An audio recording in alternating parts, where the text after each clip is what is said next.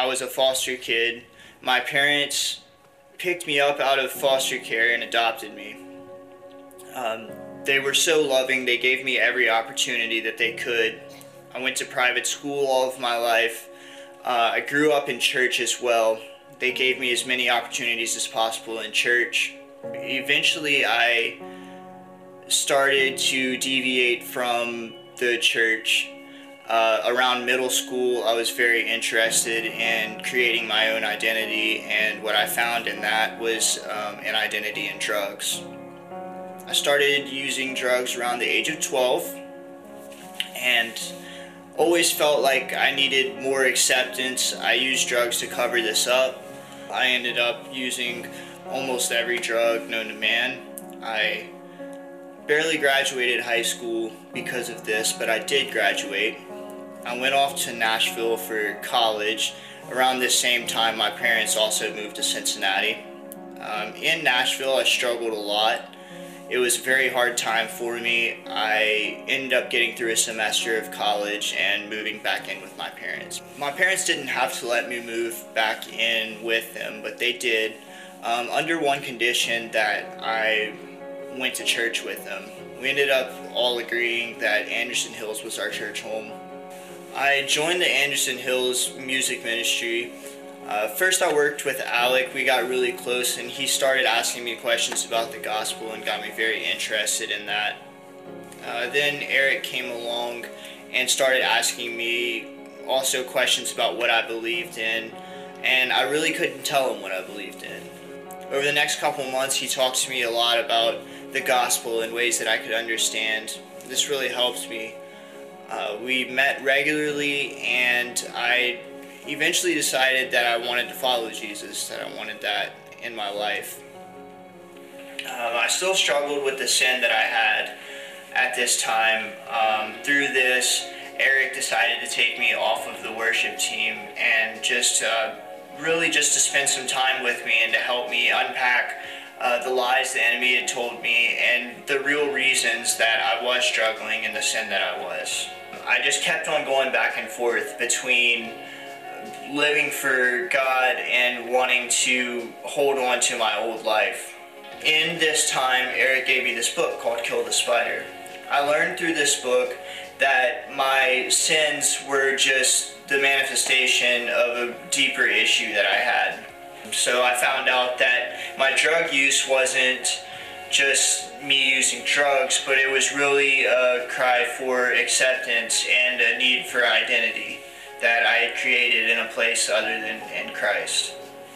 So God has called me out of all of my sin and my shame into a whole new chapter of my life. Before I, I felt like I had no purpose or worth, and God showed me that uh, I have infinite purpose in His kingdom, and that I am worthy, that I'm His son. And uh, man, Harlan, like, dude, watching you on the drums this morning, and, and listen, I was jealous of you this morning, not of your talent, but of the way the Spirit of God is moving in your life. And I think it's powerful. All right, bro? So proud of you, man. So proud of you. Thank you. I can be used even though I've done what I've done and I have been the person that I've been. God says that I'm not that person anymore.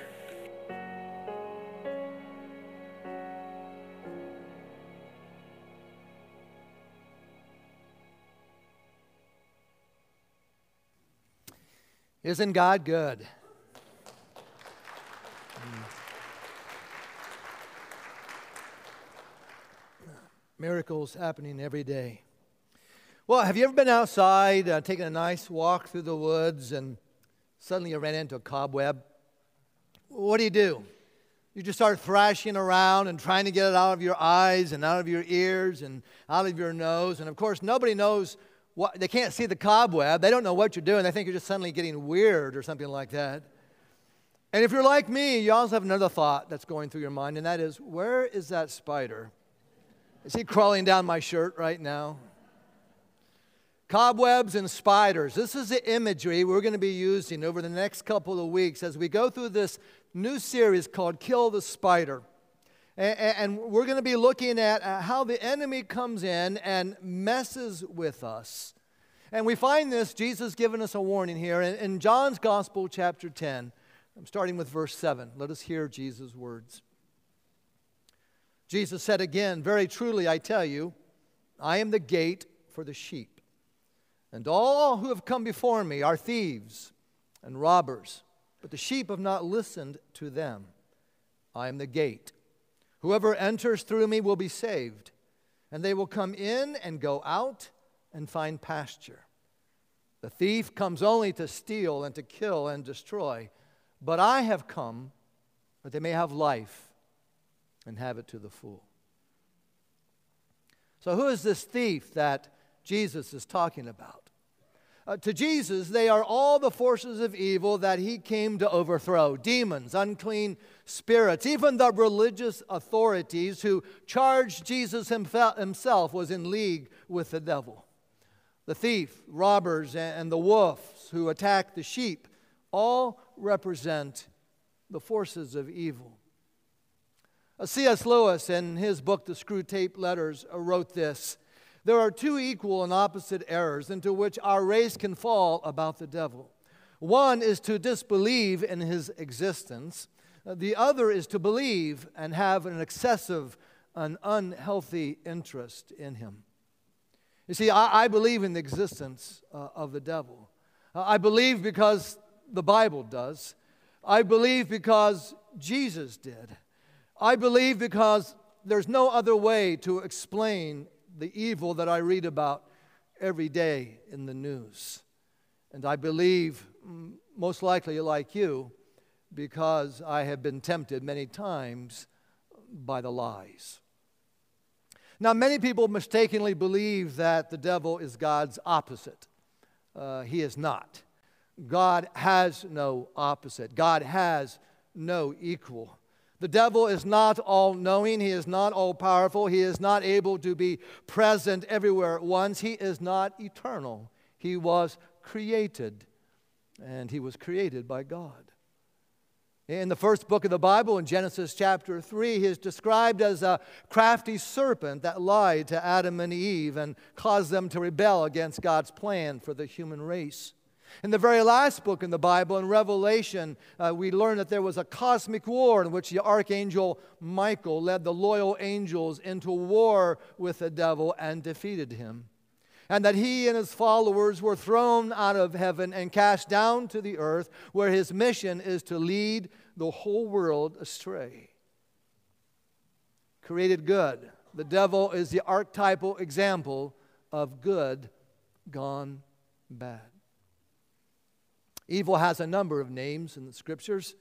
It is called in Hebrew Abaddon, in the Greek Apollyon. Um, both are translated as destroyer. Uh, Satan means adversary. Devil means slander. In Revelation, he is called the accuser and the dragon. Jesus calls him Beelzebub, which literally means Lord of the flies. In Matthew 13, he is called the enemy.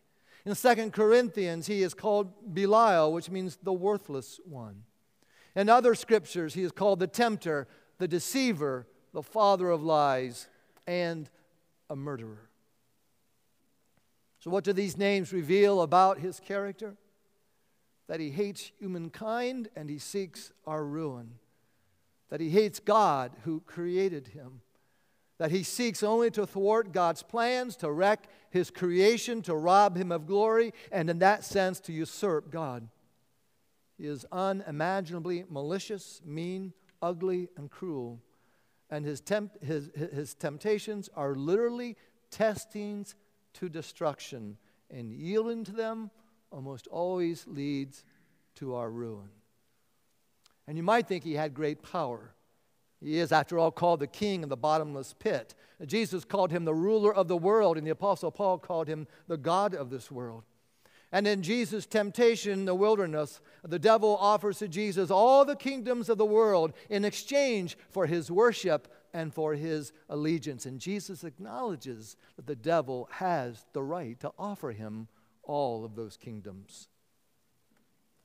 And so, what kind of power does he have? Well, besides tempting Adam and Eve in the garden, he caused physical harm to Job. He caused David to sin. He induced Judas to betray Jesus. He caused Ananias and Sapphira to lie to the apostles. He tried to use Peter to sidetrack Jesus. He caused a thorn in the flesh of St. Paul, and he has the power to blind the minds of unbelievers from the understanding and accepting of the gospel. But he is limited. He is on God's chain, if a long one. God has set boundaries that he cannot pass. And the time will come will God will throw him into the lake of fire no more to bother humankind. So that's the bad news. What's the good news? Well, we have to be on our guard. First Peter states the devil prowls around like a roaring lion looking for someone to devour. His primary weapon is deception. And he gets us to err without any suspicion that what we are thinking and doing are not right. He has wisdom and cunning above all humans. He can corrupt and blind reason. He plays on our prides. He plays on our addictions. He plays on our stupidities. He plays on our temperamental flaws to induce all forms of, of mental and moral folly, fantasies, unbelief, misbelief, dishonesty, infidelity, cruelty, exploitation, and everything else that degrades humankind is a plan for your life consistent with his name, Destroyer. And he will do whatever it takes to get a foothold into your life. But then Jesus tells us this that he is the good shepherd. And he promises to defend his flock from evil, even laying down his life to defend and protect us. You see, I've seen people's lives uh, left in a shamble after being ravaged by the enemy, only to watch God turn it around and use it for good. I, I, watched a man almost destroy his, his family, his marriage, and his career by infidelity. And on the night that he finally hit rock bottom, he called me up, 2 o'clock in the morning, crying out for something to save him. And I was able to lead him to faith in Christ. 30 years later, he is still a pillar of that church. See, what I want you to see is that we're in a spiritual battle with a real enemy who has come, Jesus said, to kill and steal and destroy. And the biggest way evil does that is by feeding us lies. In John's Gospel, chapter 8, Jesus says about the devil, when he lies, he speaks his native language, for he is a liar and the father of lies. It's what he does. And so I want to give us some ways that we can shine some light on those lies and, and then begin to find some freedom from them. And so we're calling them spiders and cobwebs. So, where does this come from? Well, Carlos Whitaker wrote a book called Kill the Spider. He grew up the son of a pastor.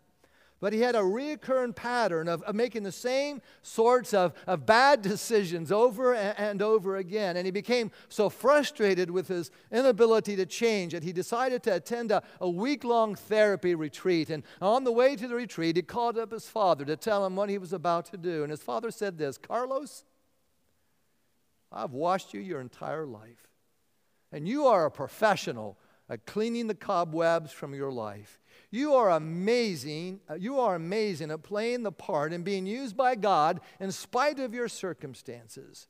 But do not go to this place and try to clean up your life. That won't work. Carlos, you have to kill the spiders.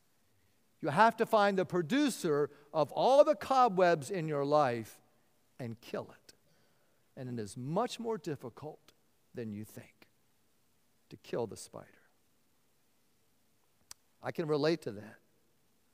What good does it do to clean all the cobwebs out of my house if I don't kill the spider? You knock down a spider web, and the next day, guess what? You've got a new one, right? Uh, growing up, we had a dog whose name was Sam, and as he got older, he began to develop cataracts that blurred his vision, uh, but we didn't know it. And so when he would see a, a cobweb in the corner of, uh, uh, of the house uh, and being moved by air, he would be puzzled by it. And suddenly he would stand up on his hind two legs and he would just stare at that cobweb. And we'd have guests come over to our house, and we'd all be in the living room, and we'd be talking away, and all of a sudden the dog would come in to greet people, and, and then he would just stand up on his hind legs and begin staring at a, at a cobweb in the house. All of our guests were freaked out by it, you know. What's your dog doing? What's his problem? You know, you've heard of, of dog, uh, of bomb sniffing dogs. Ours was a cobweb sniffing dog. And my poor mother, you know, the dog pointed out all, she prided herself on, on having a clean house, and, and the dog was pointing out all of her failures to her in front of everyone. It's bad enough when you have personal failures, but when every, the whole world sees it, that's different, isn't it? See, and most of us, you know, we think to ourselves, I'll clean that cobweb up, I'll, I'll clean it up later. Who, who wants to clean cobwebs? And as long as they're not bothering us, we can live with them. And every once in a while, you get hit smack in the face, and you'll work like a wild person to, to take care of it. So that's what we want to do in the next couple of weeks. We want to learn how to deal with our cobwebs now. So, what is a cobweb? A cobweb is a medicator, it brings false comfort to the lie. A cobweb is the way that we deal with the real issues in our life. So you're wondering if you have a cobweb? Well, did a behavior you have just come to your mind? Was there something that um, you were getting in trouble for all the time growing up in school? Or is there something that your family or friends would immediately point out if you were to ask them? Is there something you have to keep apologizing for over and over again? You, you try to stop, but you just can't. You, you pray and you pray and you ask God for help, but nothing seems to change. Something come to mind? See, cobwebs aren't necessarily some big moral failing, they're not some kind of criminal activity. There are those things in your life that keep tripping you up and messing with your relationship with God and with others. I'm pretty sure I've got three or four cobwebs that need cleaning out. Uh, one of mine is just simply the need for competency.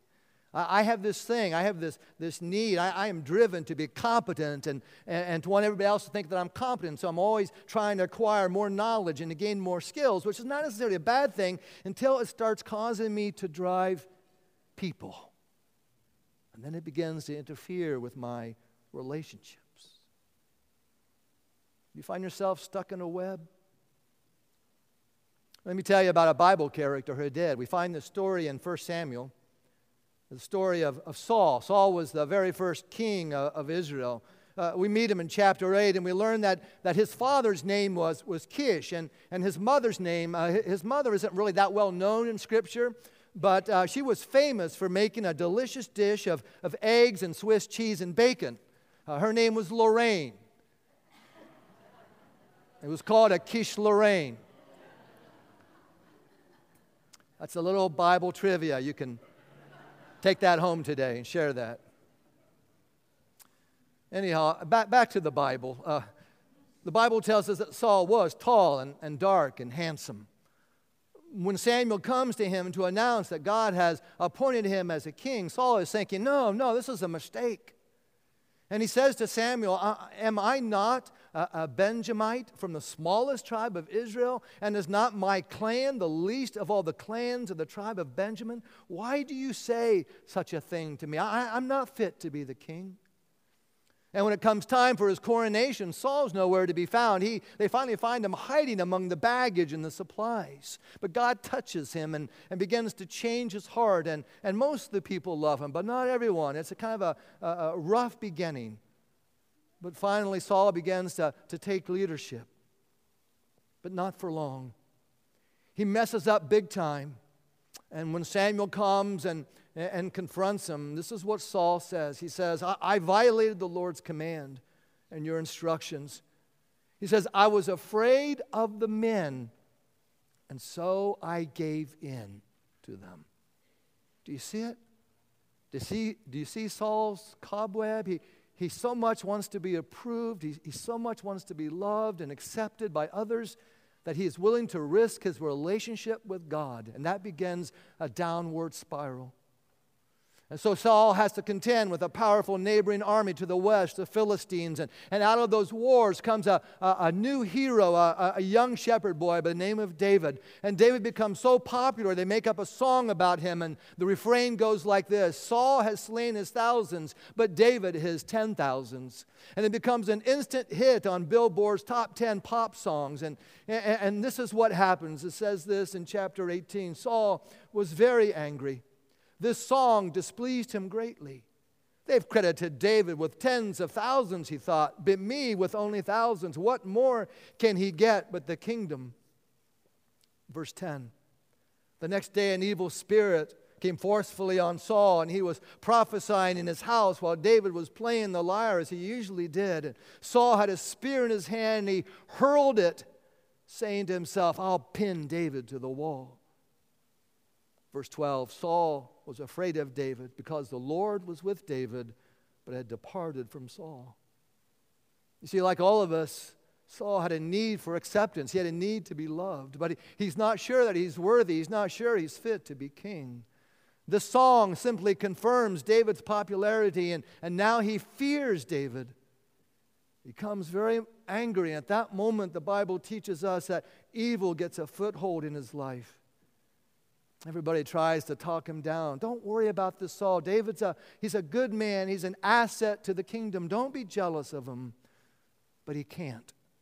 He tries. He tries to, to clean up his cobwebs. He tries to control his, his anger, his fear, his, his impulses, but he can't because the spider is still there. So, what is a spider? Simply put, spiders are agreements that we have made with the lies that evil plans in our minds and our hearts. And those lies sound something like, You're a screw up. You're not good enough. God doesn't love you. You're not worthy. And like what happened to Saul, these spiders, they get a, they get a foothold into our life, sometimes in, in times of trauma or grief or, or abuse. And oftentimes this happens when we're still young and vulnerable. And when we begin to believe these lies, we search for ways to comfort ourselves and to escape from the pain that they bring us, just like Harlan did with, a, with the drugs. But we find that we simply get stuck in a cobweb. And the cobwebs, they mess up our lives to the point that we try to clean them out. And we make attempts to clean them up over and over again, but they keep coming back because we're not getting to the root of the problem the spiders. So, over the next few weeks, we're going to try to help you locate your spider and, and to kill them.